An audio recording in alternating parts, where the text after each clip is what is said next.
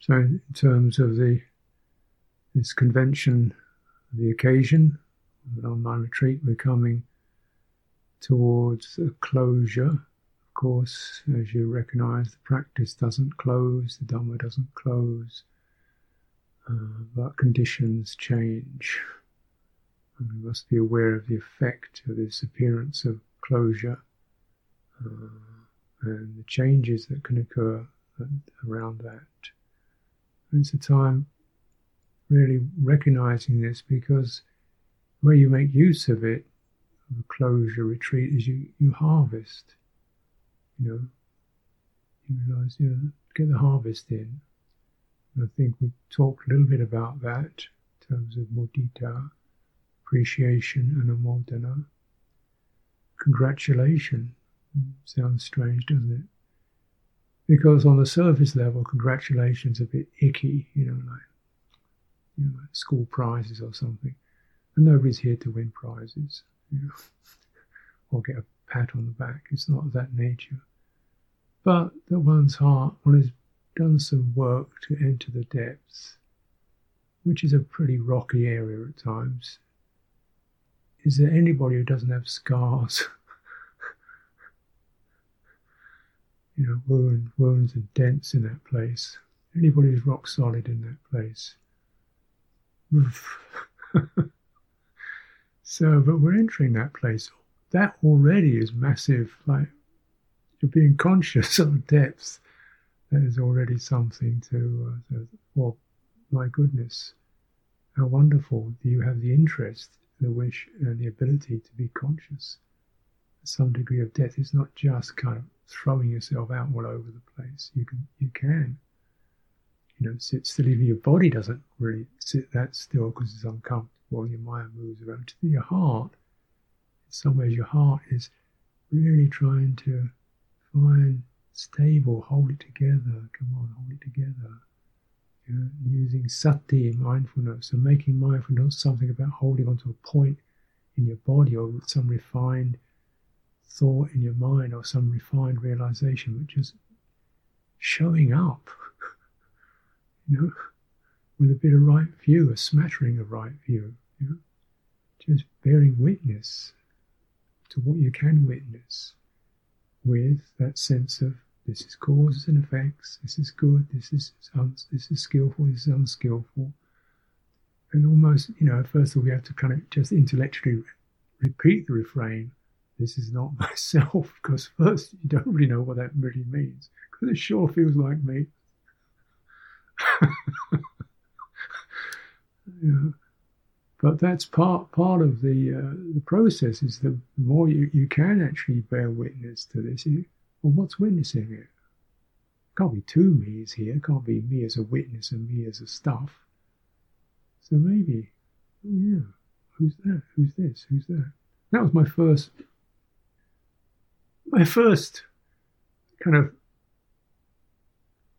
realization, I mean, I will not call it a realization, it sounds much too profound, but my first question when I did my first 15 minutes of meditation in Thailand, just realizing my mind was a complete chaotic mess. And I could, I, and I sort of was looking at it somehow aware of it. My mind is a complete, there's not a single still moment in this mind. There's not a single in breath. There's not a single out breath. There's not even half an in breath. It's just sheer, like a menagerie gone crazy. wow, I didn't realize it was that bad. of course, on the surface, I could kind of get around do stuff. I thought, oh, geez, this is going on under the lid. So there's a feeling of, well, first of all, wow. and then secondly, you know, like, well, who's witnessing this? Which is me. How can I? That was a sort of strange question. I've got to find out what this is about. I can't be too, you know, I've got to look into this. And just on that, I thought, well, I better go to a monastery, right, and get, get some little bit of restraint going, you know, because the way I'm living, it's I wasn't doing anything that, you know, out of the ordinary really, but there was no boundaries. no collectiveness. Yeah. It's all going out. You know, you're 25 years old as a young man. What do you do? You go out, out, out. Even though what I wanted was in, I didn't know where that door was. So you're going out looking for an in. Maybe I'll find some amazing mystical experience out there. You know, in India, it's all mystical. Buddhist countries, all mystical, full of mystics. Well, after every tree is a mystic. Just find one. Get it. You know, sort of naivety of, a, of youth. No, there's no mystic countries. Only mystic countries in your heart. sometimes you, it's so mystic you don't want to go there. the, the territory, you know, the inner territory. The, well, you know, then, okay, well, I'm just going to, this is with me, you know, this is with me. I've got to meet this or deal with this somehow. You know, I can't do it through going out. I've got to get some restraint going. I can't manage restraint. I know I. I go somewhere where it's kind of laid on. Get to a monastery. You know, get in there. You know, so, right, okay. Oh, oh, okay. They knew I was coming because I'd asked this the monk who taught the meditation class if I could go to his monastery. He said, "Yeah, sure. Here's the address." So I turned up.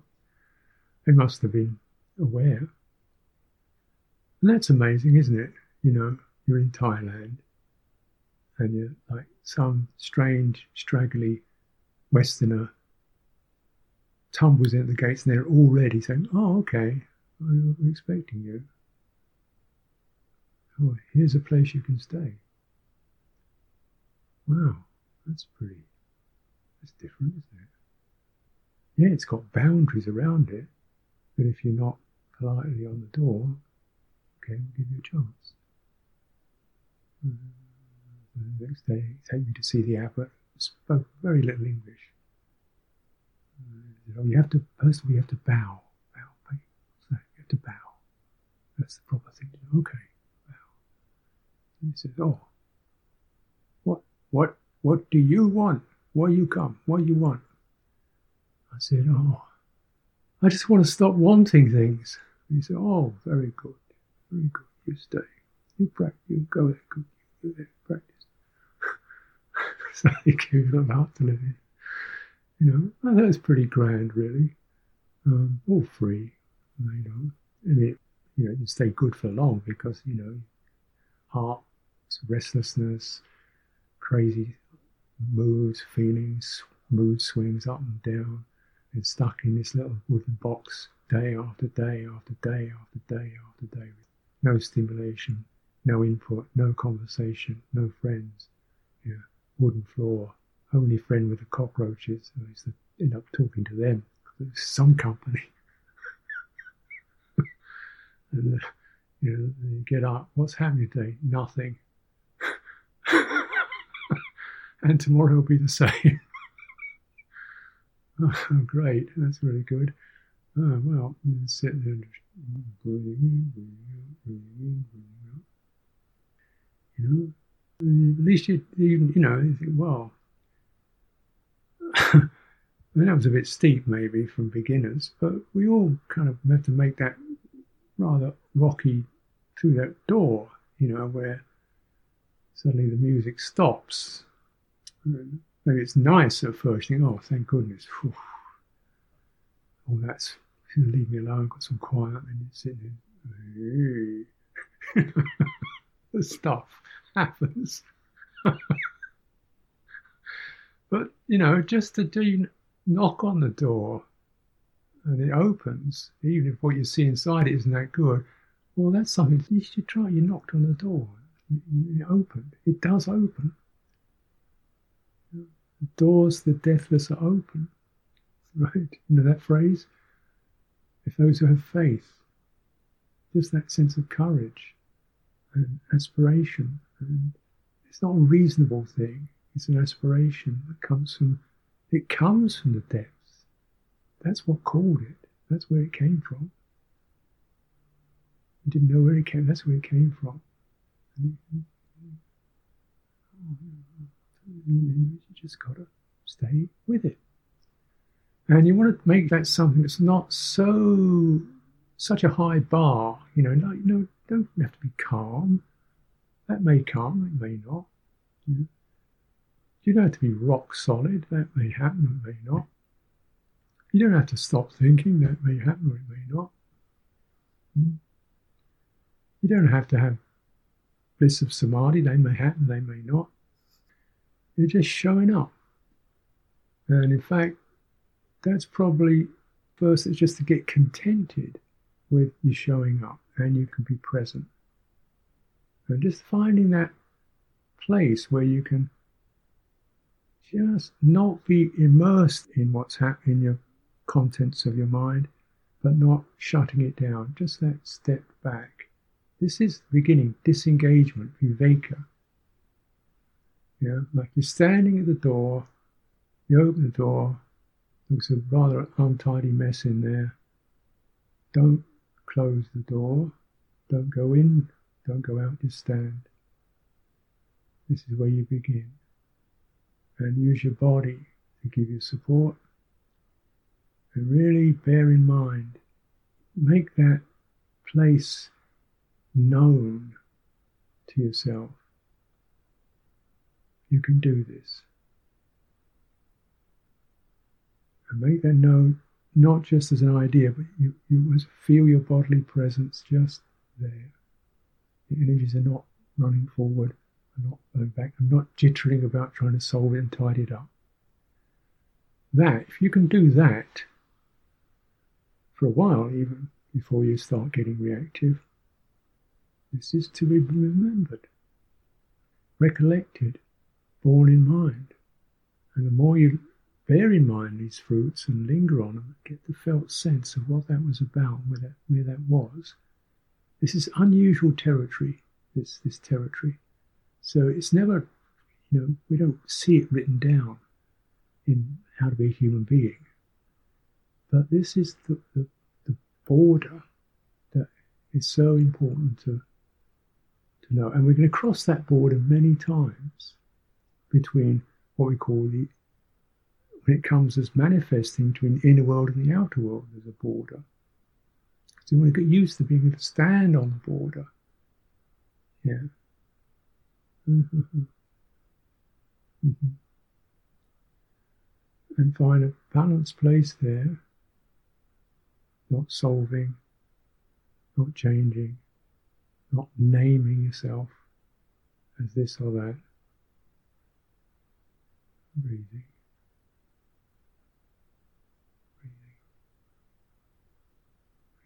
When I say standing, I don't necessarily mean the standing posture. Yes, when I say standing, it's a sense of the mind is standing, upright mind is standing. It gets more upright the more you can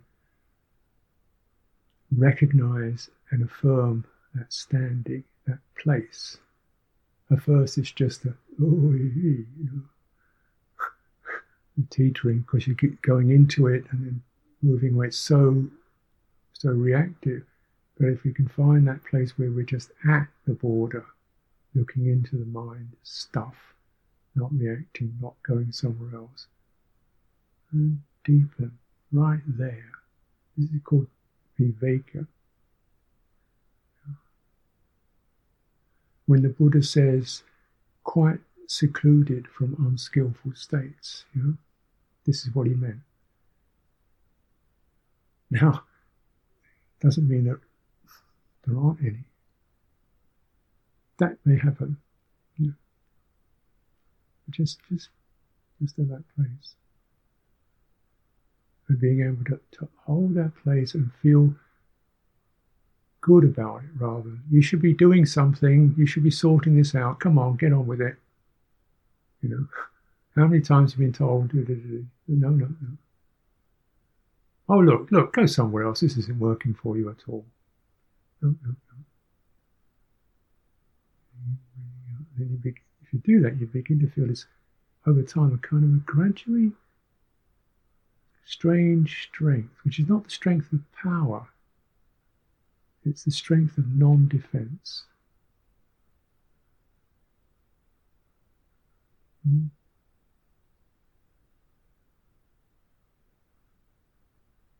Strange? Not closing. Non defense, non aggression, non doing, and yet to find that non doing requires a gradual acknowledgement and balancing of your attention, your attention and your intention. The Attention is the focus of the mind. It generally plunges onto an object. For daily life, that's that's the norm. Onto the screen, onto the business, onto the, what we're doing, onto normal.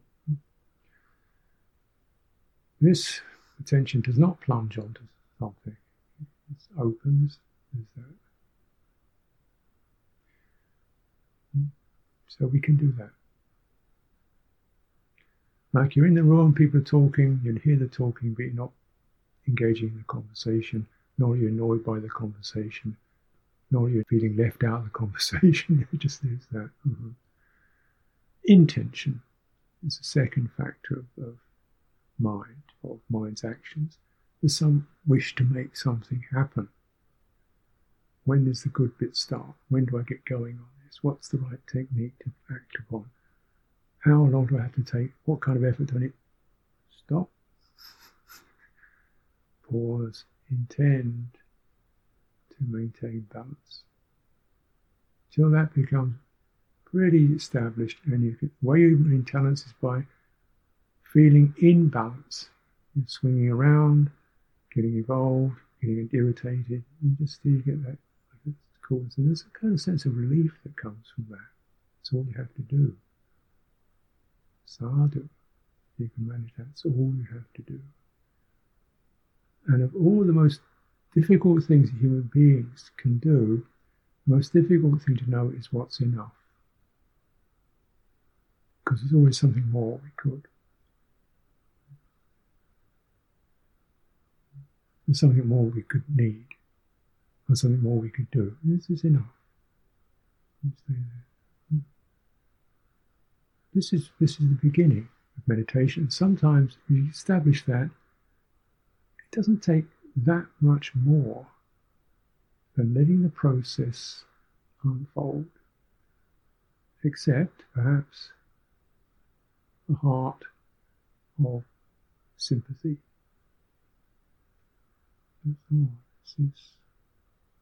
And heart not sympathetic to the agitations in the mind and also sympathetic to the qualities of endeavor that get you to that door. So it's mudita. Mudita is the fun that feeds you, gives you back to yourself, gives you respect, gives you self respect and dignity. And then when you get that, there's much less need to be a winner because you're already getting a sense of warming. This gives us a lot of freedom from the urge to get results. Strangely enough, or maybe not strangely to you now, the urge to get results will tend to mess up the process.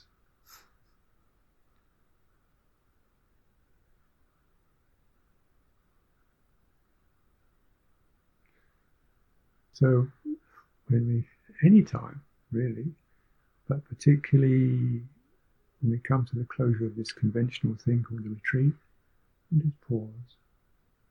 Try to avoid, if you can, too much what's going to happen next.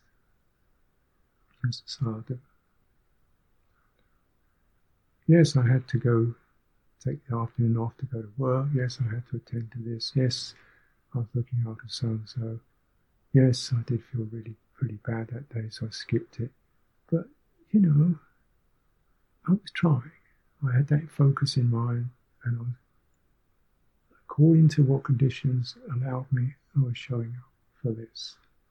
You always value what you have done, not lament over what you weren't able to do. right? just lamenting over your inabilities is not a good focus. You can only feel miserable guilty. So try to focus on the capacities that you were gifted with, the possibilities that arose.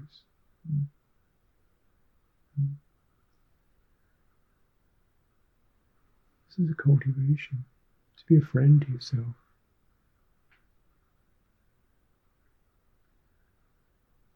And this um, practice like this is that viveka, that disengagement, which means you have a choice. When I'm saying you're not in a dislocated state, but you have a choice rather than thrown into actions or reactions, or you, have a choice. And then clearly, you know, there can be a firmness from that choice. I determine to not follow that. I determine to not go into that. So, yes, it may start off as that non doing, but then from there, as you see the, feel the pulling of passions or aggression or worry, or, you know, and notice that you know, worrying is a hindrance. It's an understandable one, but it tangles up the flow. So you know, I know it's difficult in a very insecure realm, external world that we're in, but just determining steady. I'll engage with what I can engage with when that possibility arises, the best I can. That's all I will ever be able to do. And for sure, in some ways, I wish it could be better. I wish I could save the entire world. and so on. And it's just determining, no, enough now. No harming, no self wounding, enough. We've made mistakes, we've all made mistakes. We will continue to make mistakes, I'm sure. Just wounding yourself more is not going to make it any better. But maintaining balance will mean you've got less possibility of putting your foot in it somewhere. Dumping your inner stuff, which is absolutely normal also. Because then we can really see you know, even to begin to look at that practice as we've I've tried to encourage, you know, at the ending of every sitting or every formal practice, just that opening to the world, even in your little, you know, private domain. Maybe there's the furnishings and there's the, you know, bits and pieces, and as soon as you see it, oh, what's happening there? I'll tidy that up. Or you hear the knock on the door or something oh, you, you know, just whoa, whoa. what you can engage with. Uh, and really, you know, taking those three minutes at the end of your sitting, five, three, two, I don't know, I don't count, look at the clock. Make it longer, even better. Yeah. sometimes I know people who don't do anything but that. You know, their practice is to be at the end of the sitting, right at the beginning, but they're all in that, uh huh, and now, and now, and they're just standing in that door. And that's a good practice. And if you're in an online retreat where you are in your, you know, personal situation, where your personhood is looking back at you from the walls, and the details and the history, just to stand there without, going in or out. Because what's external, that's what you're doing internally. You're looking at your personal history internally. You look outside, there it is. You know? Right? So it's really the same same practice So don't be deceived by we call these things internal and external. So vastly different. In some respects, at that threshold point, they're about the same. Because the mode of attention, we're keeping that mode of attention. And the mode of intention, we're keeping that. What makes the external world external is because your attention and intention changes. As you know, certain things trigger a particular mode of okay, well that was a nice meditation, right? Better sweep up a bit, you have a of tea. You know, intention has changed. It's, it's mode, hasn't it? And your attention's got to looking at details. That's what makes it external, because it's the external pointing of the mind that makes it so. Right? So, in a way, there is no external internal, really, finally. It's all happening in mind. And yet, we call it that because that's the way it seems, and in, in certain you know, conditional experiences, you know, we we do engage with things in that external. Okay, let's get this done. Move on to the next thing. Yeah, that's that's life. And we focus on no point going all spacious and open when you've got to do some calculations. you know, into you know un, unbiased awareness when you're doing an editing project. it's all perfect already. no, you have to pick up biases and preferences, and this is right and wrong. You have to go into that, that realm. So, but then, okay, know what you're doing. If you get really intense about it, it's the time to just boo. Let's just take a check a couple of minutes on this one. Because as it gets very more intense, then what happens is, you know, the unresolved elements of the interior begin to spill out. Because that that doorway, we're no longer standing in the door and you move into things. What happens is you move Okay, can you get the picture? Moving into the external realm. If you go in there really intensely, you drag your interior with you, right? I Don't know if you see what I mean. So what comes in is you get your intention picks up all the kind of, you know, the anxiety tendencies or the compulsive tendencies or the I can't do this tendencies. All those unresolved tendencies come welling up, and you drag them out into the external domain. So you see it around you. That's the thing I can't do. That's the thing I've got to do. And you see it. And it speaks to you in that way.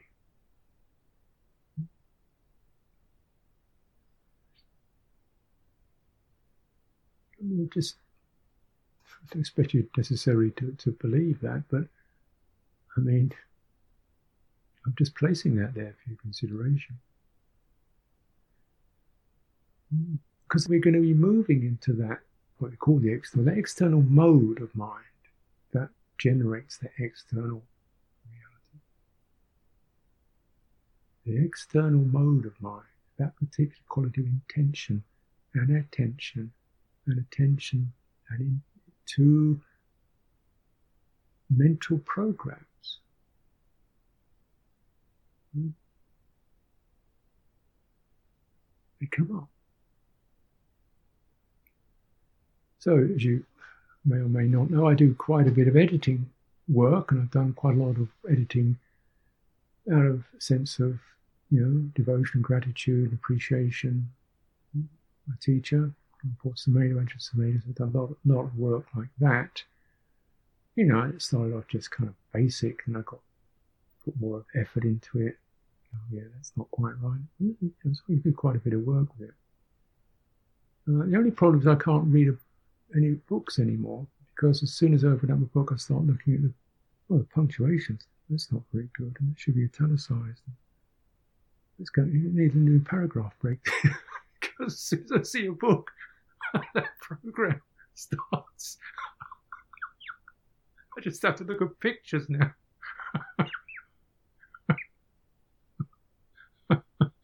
and it's always critical. it's always critical. you think, I don't, you know, I don't want to look at a Dhamma book and be critical because it's somebody's offerings, you know. So, let's put it down and look at the cover instead. The program start. It just sometimes you're just going to poise and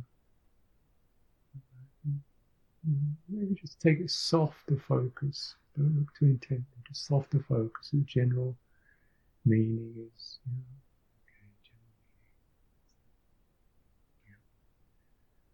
There's a particular intensity of attention and intention that seems to draw up one's psychological patterns because the quality of intention and attention runs through the, all of it. That's from the depth, silence and space, there's still attention there. There's still some intention to hold it, hold it, to be mindful of it. Hmm. Any conditioned experience, there's always attention and an intention in it. So that those two factors, they, they operate at any level, depth level, meaning surface level, is still attention and intention. Sometimes we don't know what our intention is because it's so firing so fast, you, you know you, you can't catch up with it, but it's still running. So very important to, to begin to cultivate intention or to notice what the intention is. And this is right view because based upon skillful intention, skillful action, skillful results will occur. Based upon unskillful intentions, unskillful results will occur. It's the law of karma.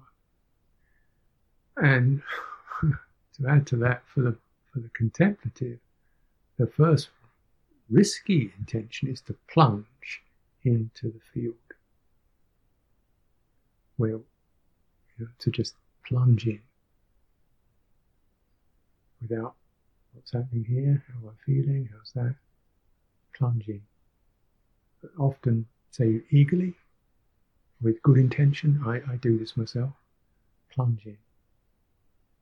And then, you know, without a full awareness, yeah, my do it programs take over, my fix it programs take over, my hurry up, get this done programs take over.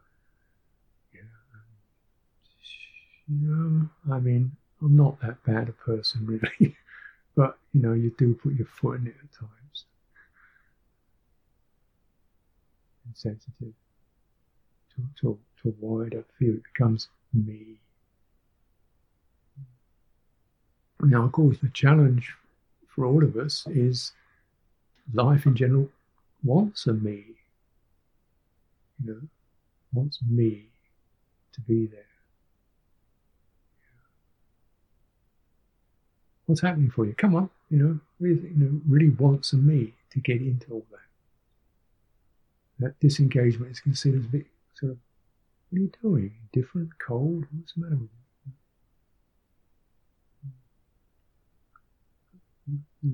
So, you know, you really got to establish that, but also establish the quality of goodwill, because that intention will, will manifest. You know, we think intention is what I say and what I do and how I get things done. That's true. But remember, that's just, you know, we say surface attention and intention just upon things. But the really important intention is the how, the quality with which you know I, I say or recommend or advise or say, I'm sorry, no. You know? The quality of metta, karuna, mudita, upekkha, sympathy. You, don't have to be that fantastic a genius. That may be your your talent or whatever, but it's risky because often, really, you know, like genius is sometimes a bit difficult to live with because they're so into what they're doing. The qualities of kindness, equanimity, mudita haven't got wrong.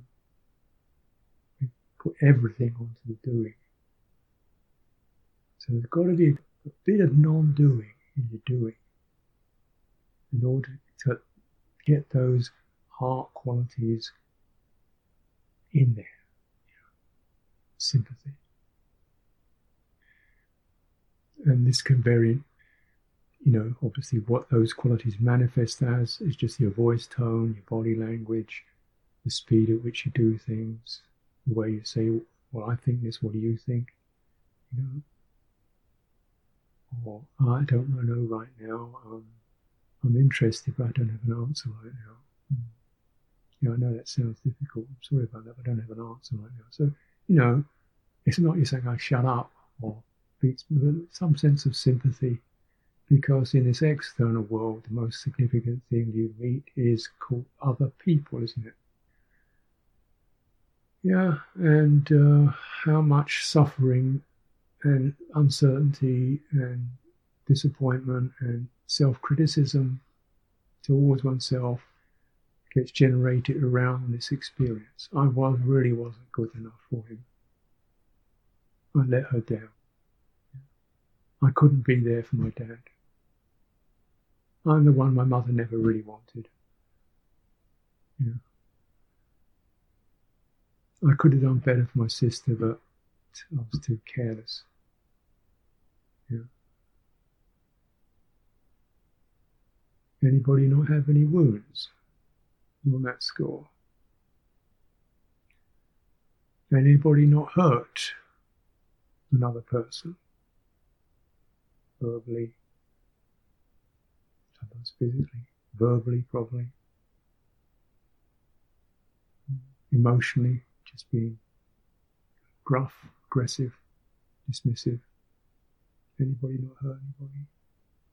Anybody not been hurt? Hmm. the sign of other people experience. And if you, you know, when you, when you practice, you try to, you know, your meditation practice, I'm saying, of course, bring that sign in. Other people in general. We just get the general sense of somebody else here. How does that do? Do you, do you feel you've got to sort of shape up a bit or retract or withdraw or do something for them? Can you just be present? There is another. And, just, and then stop, disengage. And so there's another. And, you know, if you want to make this deliberate practice, re- refrain, just like me, as suffering, just like me, as unresolved material, just like me, gets hurt, just like me, gets careless, just like me, wants sympathy, just like me, has wounds, just like me. You know, a little re- recitation.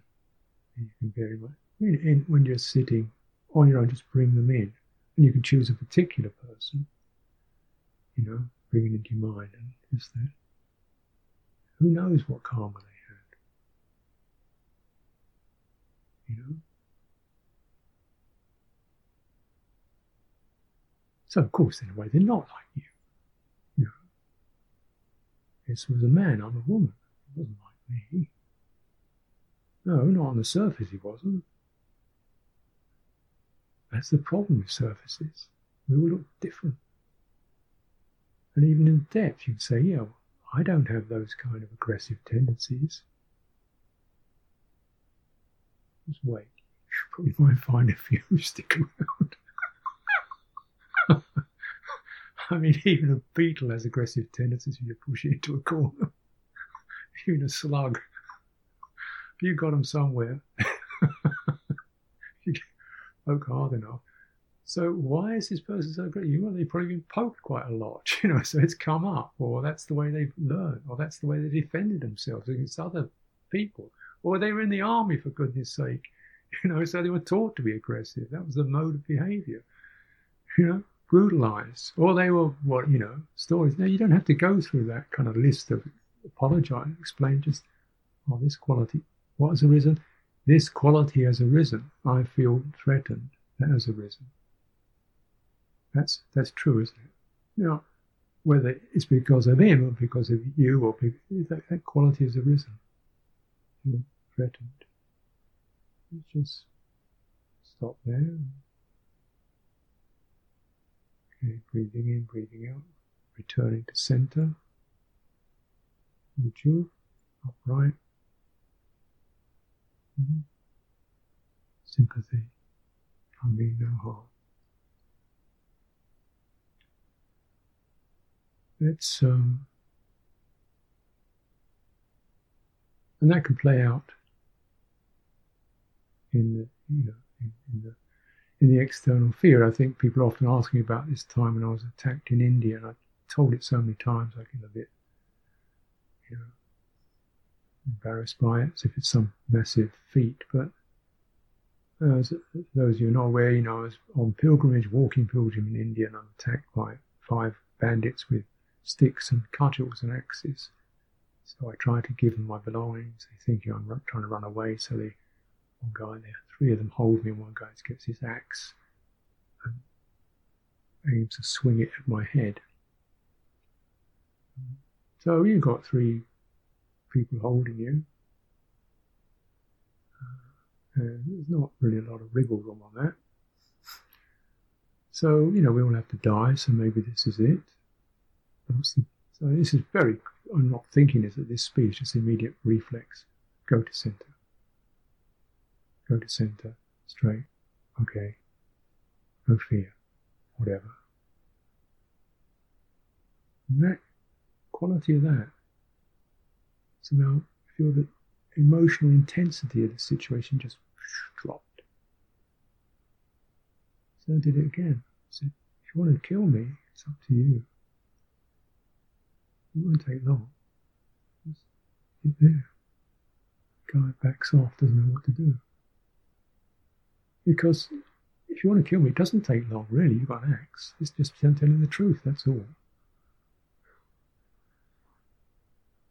I won't do much about it. And you stand in your truth.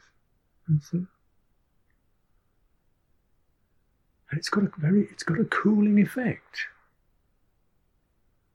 And, you know, when I think of it in bigger terms, this people are probably outcasts living in poverty, in a rough area, forest, you know, they've got no means of livelihood. They see somebody come along, looks like he's a Westerner, must have lots of money somewhere. Let's get a hold of him. Yeah, I can understand that. So I'm not really indignant about it. Why bother? Just let it go.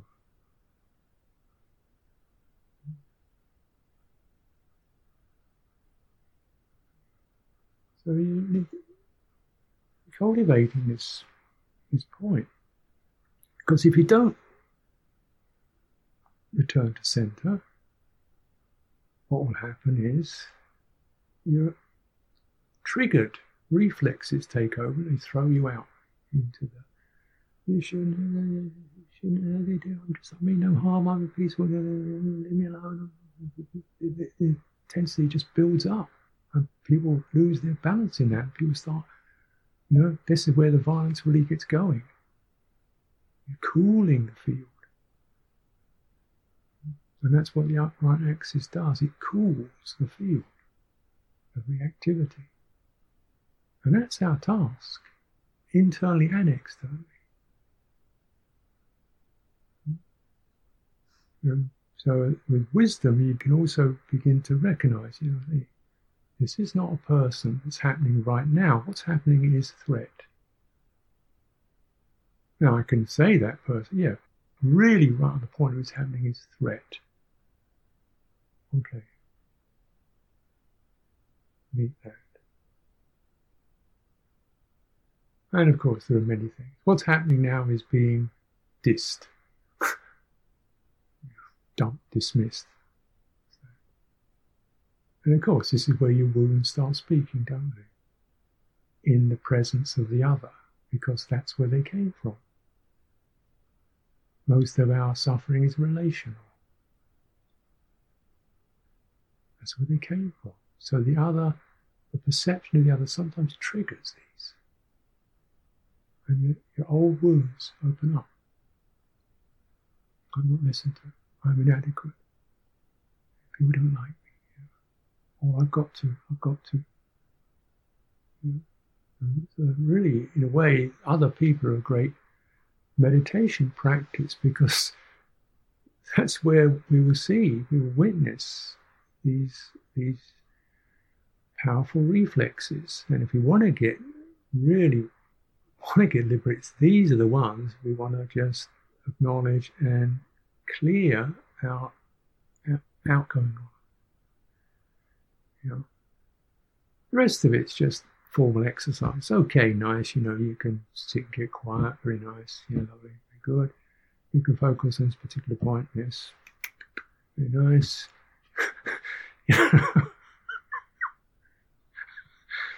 can you meet the stuff that wells up when you see when you see your family?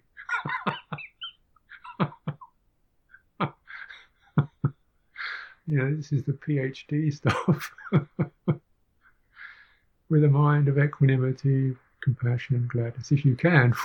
Wow, big sadhu to you. Fantastic. you know that or when you go to your to your workplace and the old oh, can you can you maintain that there? You know, workplaces where we have to get things done. Can you go there with the mind that says, you know, don't have to get things done. We'll just start playing and see what happens. Know, just checking these intentionalities. And getting a bit intense here. Let's just go a couple of minutes just back to the upright axis, breathe out. You know, if it works, it works. If it doesn't work, it doesn't work. Somebody like it, somebody won't like it. You know, let's just bring forth the good for the sake of bringing forth the good. And, you know, and you're bringing forth the beauty of your depth, not the wounds of it. And this is the incredible joy. You? I mean, so you don't, obviously, most you don't don't have dialogue with the people who are hosting, managing the retreat. But every one of them is just experiencing it's hard work, it's a lot of work, I tell you.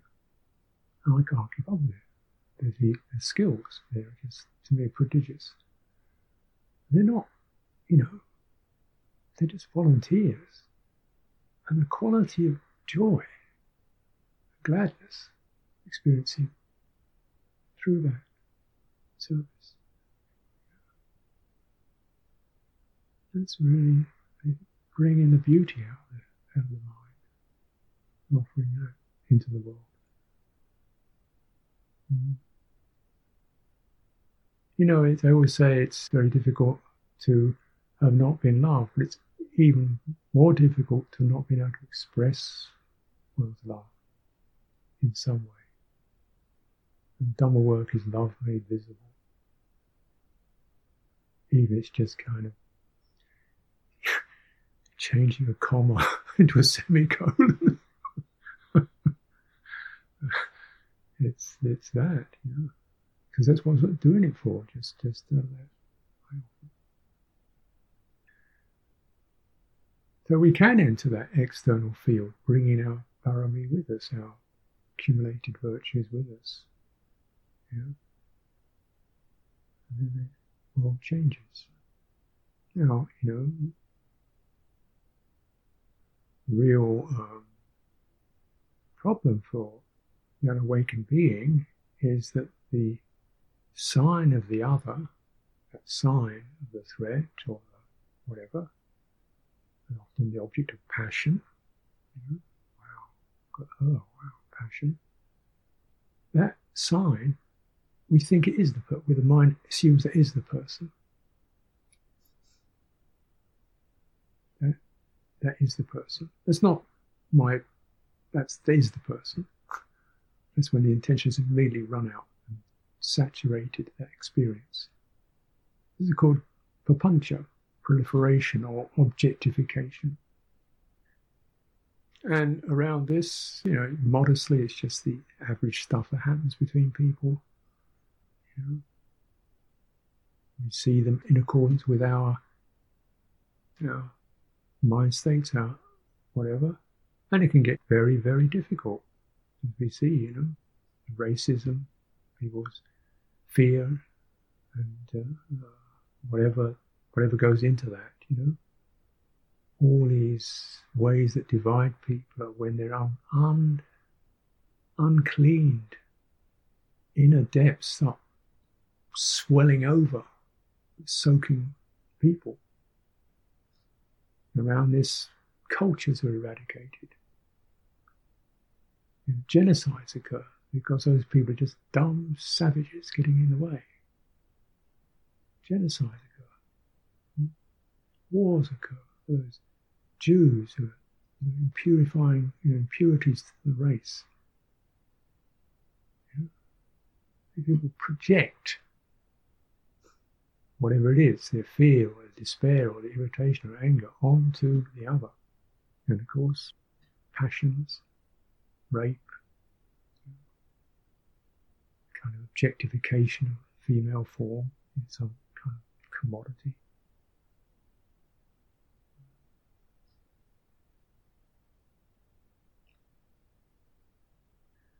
So this is serious, isn't it? Big stuff can happen around that. People lose their ethical center, lose their moral responsibility because there's no sympathetic resonance between two poles, me and the other. There's just an immediate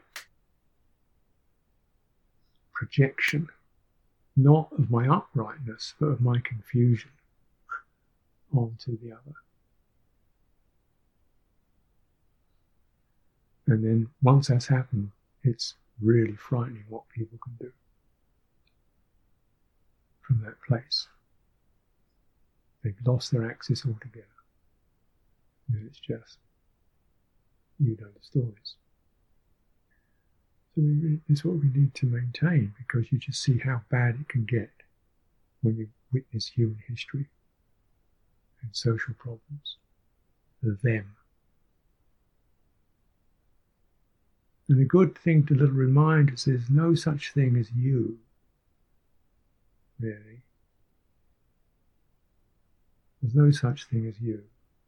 There's I and there's we. I is very normal. We is the blessing. Absolutely. You, you can almost hear that when I say that word. You. you know? Be careful with that one. Even when, you know, you feel, you know, whatever it is from another person. I feel this, I feel that. And, you know, so you might say, how's that for you? Obviously, you can use the word, but be very aware and use it like as a, as a suggestion or question. Could you tell me what's happening? So that we can become we. Rather than be stuck in this I, you thing.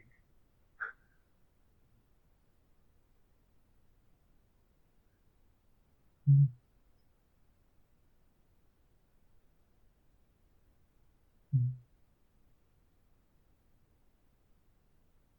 Kalyanamitta, uh, spiritual friendship, is that.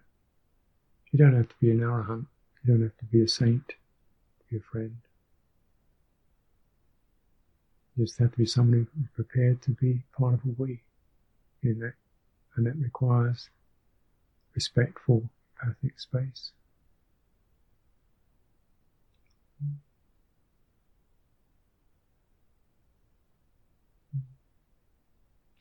The lovely uh, reflection or the Buddha talked about good friendship and good friend many, many times.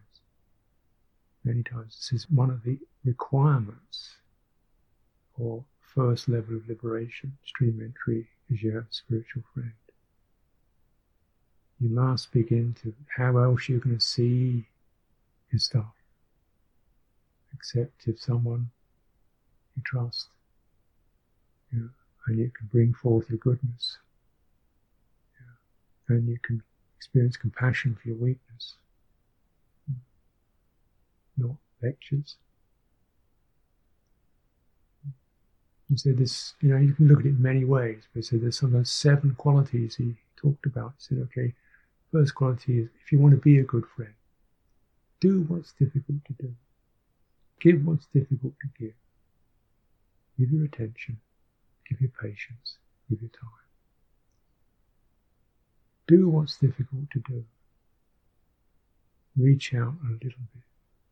Walk the extra half mile. Make an effort for the wealth of another. You won't regret it. Endure what's difficult to endure. If they give you harsh words, bear with it. That's kind of what happens.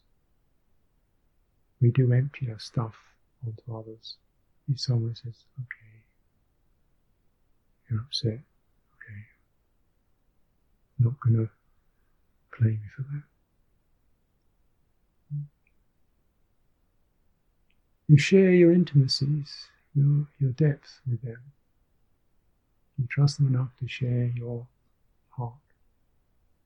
When they share theirs with you, you keep confidence. You don't just throw it out on the grapevine. It's a treasure, and others trust. You don't scatter their depths to all and sundry. You keep it sealed.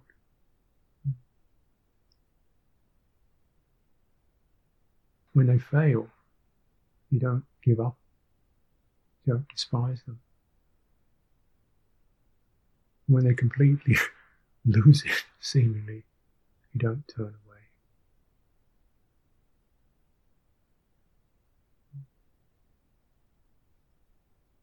So these are the qualities you should look for if you seek a friend. And if you're wise, careful person, you should seek a friend.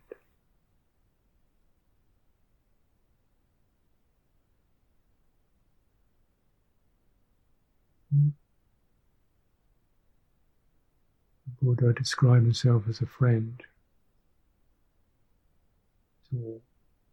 I find no fault with the world, the world finds fault with me.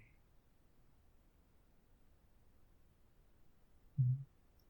I've laid down the rod of harming to other creatures. People attacked me, and they did. I put aside revenge.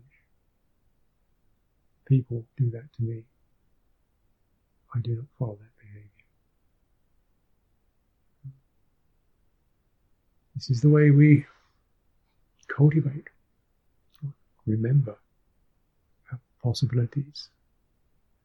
This way you will certainly strengthen, live up to what's best in yourself, be a blessing to others.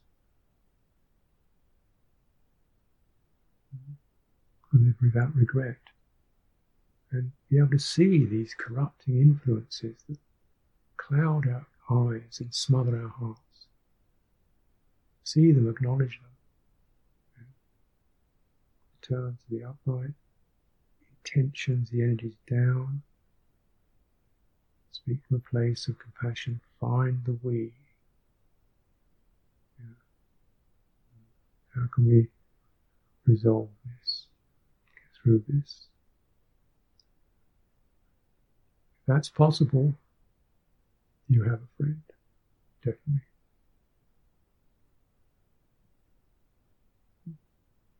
That's it, really. And sometimes it's not possible. You know, you put down, but the other person isn't capable. And so, okay, well, that's the world finds fault with me. I open the door, they close theirs. Okay, you know, it's difficult, but return. Uh, don't lose the heart of goodwill, heart of sympathy. is a treasure.